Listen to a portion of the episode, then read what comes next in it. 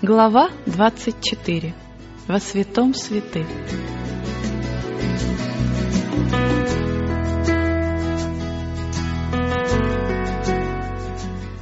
Вопрос о святилище послужил ключом, который помог проникнуть в тайну разочарования 1844 года. Он открыл стройную, законченную и взаимосвязанную систему истины и доказал, что Господь руководил великим адвентистским движением, высвечивая положение народа Божьего и его обязанности. Подобно тому, как ученики Иисуса после ужасной ночи, проведенной в душевных муках и разочаровании, обрадовались, увидев Господа, так и теперь все поверившие в Его второе пришествие испытали чувство радости. Они ожидали, что Он придет во славе и вознаградит своих слуг. Когда их надежды не осуществились, они потеряли Иисуса из виду и вместе с Марией рыдали у гроба, унесли моего Господа, и не знаю, где положили его. Теперь они вновь увидели его во святом святых. Там они нашли своего сострадательного первосвященника, который вскоре придет как царь и избавитель. Свет истины из святилища освещал прошлое, настоящее и будущее. Они знали, что безошибочное проведение Бога ведет их. Хотя, подобно первым ученикам, они не понимали вполне той вести, которую сами проповедовали, тем не менее она была верной во всех отношениях. Проповедуя ее, они исполнили намерение Божье, и их труд не был тщетен пред Господом возрожденные к упованию живому, они радовались радостью неизреченной и преславной. И пророчество Даниила на 2300 вечеров и утр, и тогда святилище очистится, и первая ангельская весть «Убойтесь Бога и воздайте Ему славу, ибо наступил час суда Его», указывали на служение Христа во святом святых в небесном святилище и наследственный суд а не на второе пришествие Христа, который должен будет искупить свой народ и истребить нечестивых. Ошибка крылась не в исчислении пророческих периодов, а в том, какое событие должно было произойти в конце 2300 дней. Эта ошибка причинила детям Божьим разочарование. Однако все, что было предсказано пророчеством, и все, что они могли ожидать согласно Писанию, исполнилось. В то самое время, когда они оплакивали свои несбывшиеся надежды, произошло событие, предсказанное этой вестью, которое должно было исполниться прежде, чем Господь придет, чтобы вознаградить своих слуг. Христос пришел, но только не на эту землю, как они ожидали, но согласно прообразу судного дня, Он вошел во святое святых храма Божьего на небе. Пророк Даниил описывает его как явившегося перед ветхим днями. Видел я в ночных видениях, вот с облаками небесными шел как бы Сын Человеческий, дошел до ветхого днями и подведен был к Нему. Об этом говорит и пророк Малахия. «И внезапно придет в храм свой Господь, которого вы ищете, и ангел завета, которого вы желаете. Вот, он идет, говорит Господь Саваоф, Пришествие Господа в храм было внезапным и неожиданным событием для его народа. Они не ожидали увидеть его там. Они думали, что он придет на землю в пламенеющем огне, совершающего отмщение не познавшим Бога и не покоряющимся благовествованию. Но народ еще не был готов встретить своего Господа. Он должен был приготовиться к этому событию. Люди нуждались во свете, который направил бы их разум к небесному храму Божьему. И тогда, следуя верой за своим первосвященником в его служении, они поймут свои новые обязанности. Церковь должна была получить другую весть предостережения и наставления. Пророк говорит, «Кто выдержит день пришествия Его? И кто устоит, когда Он явится? Ибо Он, как огонь расплавляющий, и как щелок очищающий, и сядет переплавлять и очищать серебро, и очистит сынов Левия, и переплавит их, как золото и как серебро, чтобы приносили жертву Господу в правде. Те, кто будет жить на земле, когда окончится посредническое служение Христа в небесном святилище, должны будут находиться в присутствии святого Бога без заступника. Их одежды должны быть незапятнанными, их характер должен быть очищен от греха кровью крапления. При помощи благодати Божьей и собственных усилий они должны выйти победителями в борьбе со злом. В то время как происходит следственный суд на небесах, когда грехи кающихся грешников удаляются из святилища, среди народа Божьего на земле должна произойти особая работа очищения и оставления греха. Эта работа более ясно представлена в вестях 14 главы книги Откровения. Когда эта работа завершится, последователи Христа будут приготовлены к Его появлению. Тогда благоприятно будет Господу жертва Иуды и Иерусалима, как в дни древние и как в лета прежние. Тогда церковь, которую наш Господь возьмет с собой в день своего пришествия, будет славной церковью, не имеющую пятна или порока, или чего-либо подобного. Тогда она будет блистающая, как заря, прекрасная, как луна, светлая, как солнце, грозная, как полки со знаменами. Помимо прихода Господа в храм, Малахия также предсказывает и его второе пришествие, когда он придет совершить суд. «И приду к вам для суда, и буду скорым обличителем чародеев и прелюбодеев, и тех, которые клянутся ложно и удерживают плату у наемника, притесняют вдову и сироту и отталкивают пришельца, и меня не боятся говорит Господь Саваоф.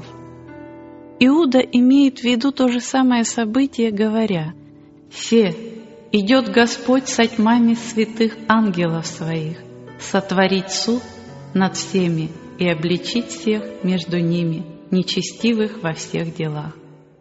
Это пришествие и приход Господа в свой храм — совершенно разные события.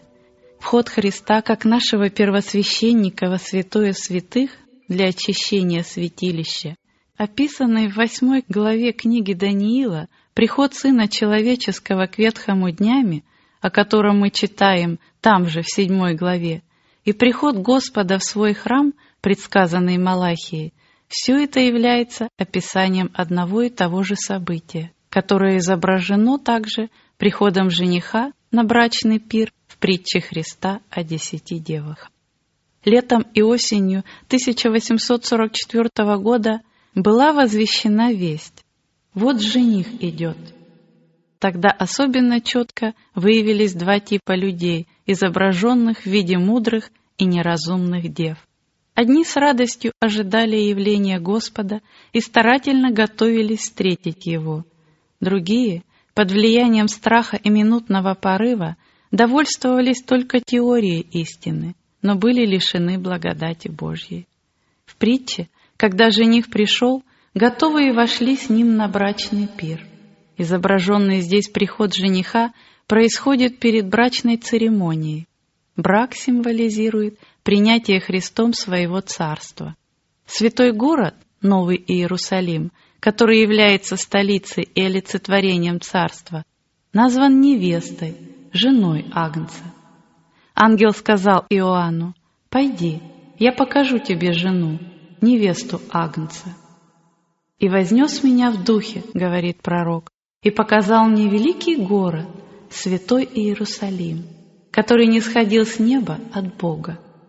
Следовательно, невеста представляет собой святой город, а девы, вышедшие навстречу жениху, являются символом церкви.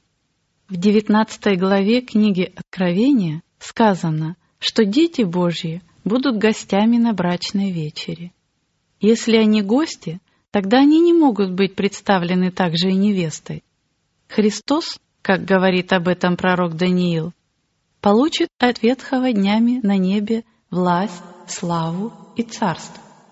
Он примет Новый Иерусалим, столицу своего царства, приготовленную как невеста – украшенная для мужа своего. Получив царство, он придет во славе своей, как царь царей и Господь господствующих, для искупления своего народа, который воссядет с Авраамом, Исааком и Иаковом за трапезой в его царстве, чтобы принять участие в брачной вечере Агнца. Возвещаемая летом 1844 года весть «Вот жених идет» вдохновила тысячи сердец ожидать немедленного пришествия Господа. Назначенное время жених пришел на брачную церемонию, но не на землю, как этого ожидали люди, а к ветхому днями на небе, чтобы принять свое царство. Готовые вошли с ним на брак, и двери затворились. Им нет необходимости лично присутствовать на брачной церемонии, поскольку она совершается на небесах, а они находятся на земле. Последователи Христа должны ожидать возвращения Господина своего с брака, но они должны понимать Его работу и верою следовать за Ним к престолу Божьему. Именно в этом смысле сказано, что они вошли на брачный пир.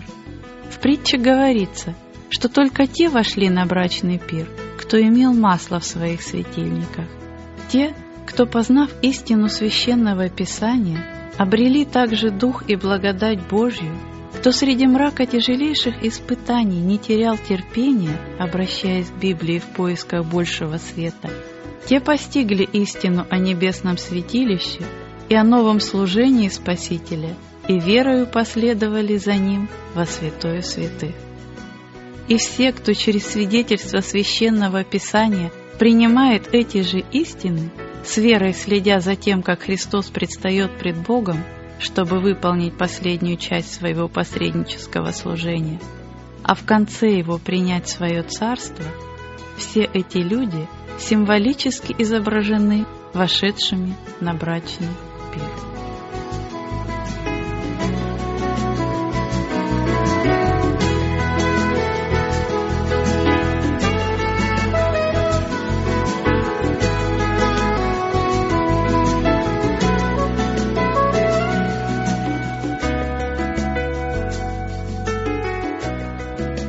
притче, изложенной в 22 главе Евангелия от Матфея, использован тот же символ брачного пира, и там ясно сказано, что следственный суд совершится до брака. Перед брачным пиром входит царь, чтобы посмотреть, все ли гости одеты в брачные одежды, то есть все ли непорочны, омыты и убелены кровью агнца. Не имеющий на себе подобной одежды, найденный слишком легким, изгоняется, а все найденные при испытании одетыми в брачные одежды принимаются Богом и удостаиваются чести войти в Его Царство и сесть с Ним на престоле Его. Этот осмотр людей и окончательное определение тех, кто подготовлен для Царствия Божьего, совершится во время следственного суда, как завершающее служение в небесном святилище. Когда следственный суд будет закончен, когда дела последователей Христа всех столетий будут рассмотрены и решение по ним принято, только тогда кончится время испытания, и дверь милости закроется. Итак, одна короткая фраза. И все готовые вошли с ним на брачный пир, и двери затворились. Охватывает всю последнюю фазу служения Спасителя и подводит нас к тому времени, когда великая работа по спасению человека будет завершена. Когда в земном святилище, которое мы уже видели, было прообразом небесного, Первосвященник в день искупления входил во святую святых, служение в первом отделении святилища заканчивалось. Бог повелел, «Ни один человек не должен быть в скинии собрания, когда входит он для очищения святилища, до самого выхода его». Поэтому, когда Христос вошел в святое святых, чтобы выполнить последнюю часть своего искупительного служения, Он прекратил служение в первом отделении – но когда служение окончилось в первом отделении, оно началось во втором. Когда священник в прообразном служении выходил из первого отделения святилища в день искупления, он являлся перед Богом, чтобы представить ему кровь жертвы за грех за весь Израиль, искренне раскаявшийся в своих грехах. Так и Христос закончил только часть своего посреднического служения и приступил к другой части, все так же моля Отца вменить кающимся грешникам заслуги его пролитой крови. Этот вопрос в 1844 году был непонятен адвентистам. После того, как время ожидаемого пришествия Спасителя прошло, они все еще продолжали верить, что Он вот-вот явится, будучи убеждены, что живут во время великого кризиса и что посредническое служение Христа перед Богом завершилось. Им казалось, Библия учит о том, что время испытания людей окончится незадолго до фактического пришествия Христа во славе. При этом они основывались на текстах, указывавших на время, когда люди в слезах будут стучать в закрытую дверь благодати, но она больше не откроется. И они задались вопросом, не является ли дата, на которую они назначили пришествие Христа, началом времени скорби, которое должно было непосредственно предшествовать его возвращению. Сделав все возможное со своей стороны, чтобы предостеречь людей от близости суда, они посчитали, что их работа для мира окончена, и бремя ответственности за спасение грешника снято с них. А на насмешки и издевательства, сыпавшиеся на них, они смотрели как на доказательство того, что Дух Божий оставил тех, кто отверг его благодать. Все это утверждало их во мнении, что время испытания закончилось. Или, как они выражались тогда, дверь милости закрылась. Но при исследовании вопроса о святилище их озарил более яркий свет. Теперь они убедились в том, что были правы, полагая, что окончание в 1844 году 2300 дней знаменует собой важное событие. Хотя дверь надежды и милости, через которую на протяжении 18 веков люди обретали доступ к Богу, действительно закрылась, отворилась другая дверь и прощение грехов стало возможным для людей через ходатайство Христа во святом святых. Заканчивалась таким образом только одна часть его служения, чтобы уступить место другой. Дверь в небесное святилище, где Христос продолжал свое служение за грешника, все еще была открыта. Тогда они поняли истинное значение слов Христа в книге Откровения, сказанных им специально для церкви их времени. Так говорит святой истинный, имеющий ключ Давидов, который отворяет, и никто не затворит, затворяет, и никто не отворит. Знаю твои дела, вот я творил пред тобой дверь, и никто не может затворить ее. Те, кто верою следует за Иисусом в великой работе искупления, пользуются и плодами Его посреднического служения ради них, а отвергающие свет об этом служении, конечно, не получают от него пользы. Иудеи, отвергшие свет, данный им при первом пришествии Христа, и отказавшиеся уверовать в Него как в Спасителя мира, не могли получить прощение через Него. Когда Иисус после Вознесения вошел со своей кровью в небесное святилище, чтобы излить на своих учеников благословение своего посреднического служения, иудеи остались в полнейшем мраке, продолжая совершать бесполезные жертвоприношения – Служение прообразов и теней окончилось.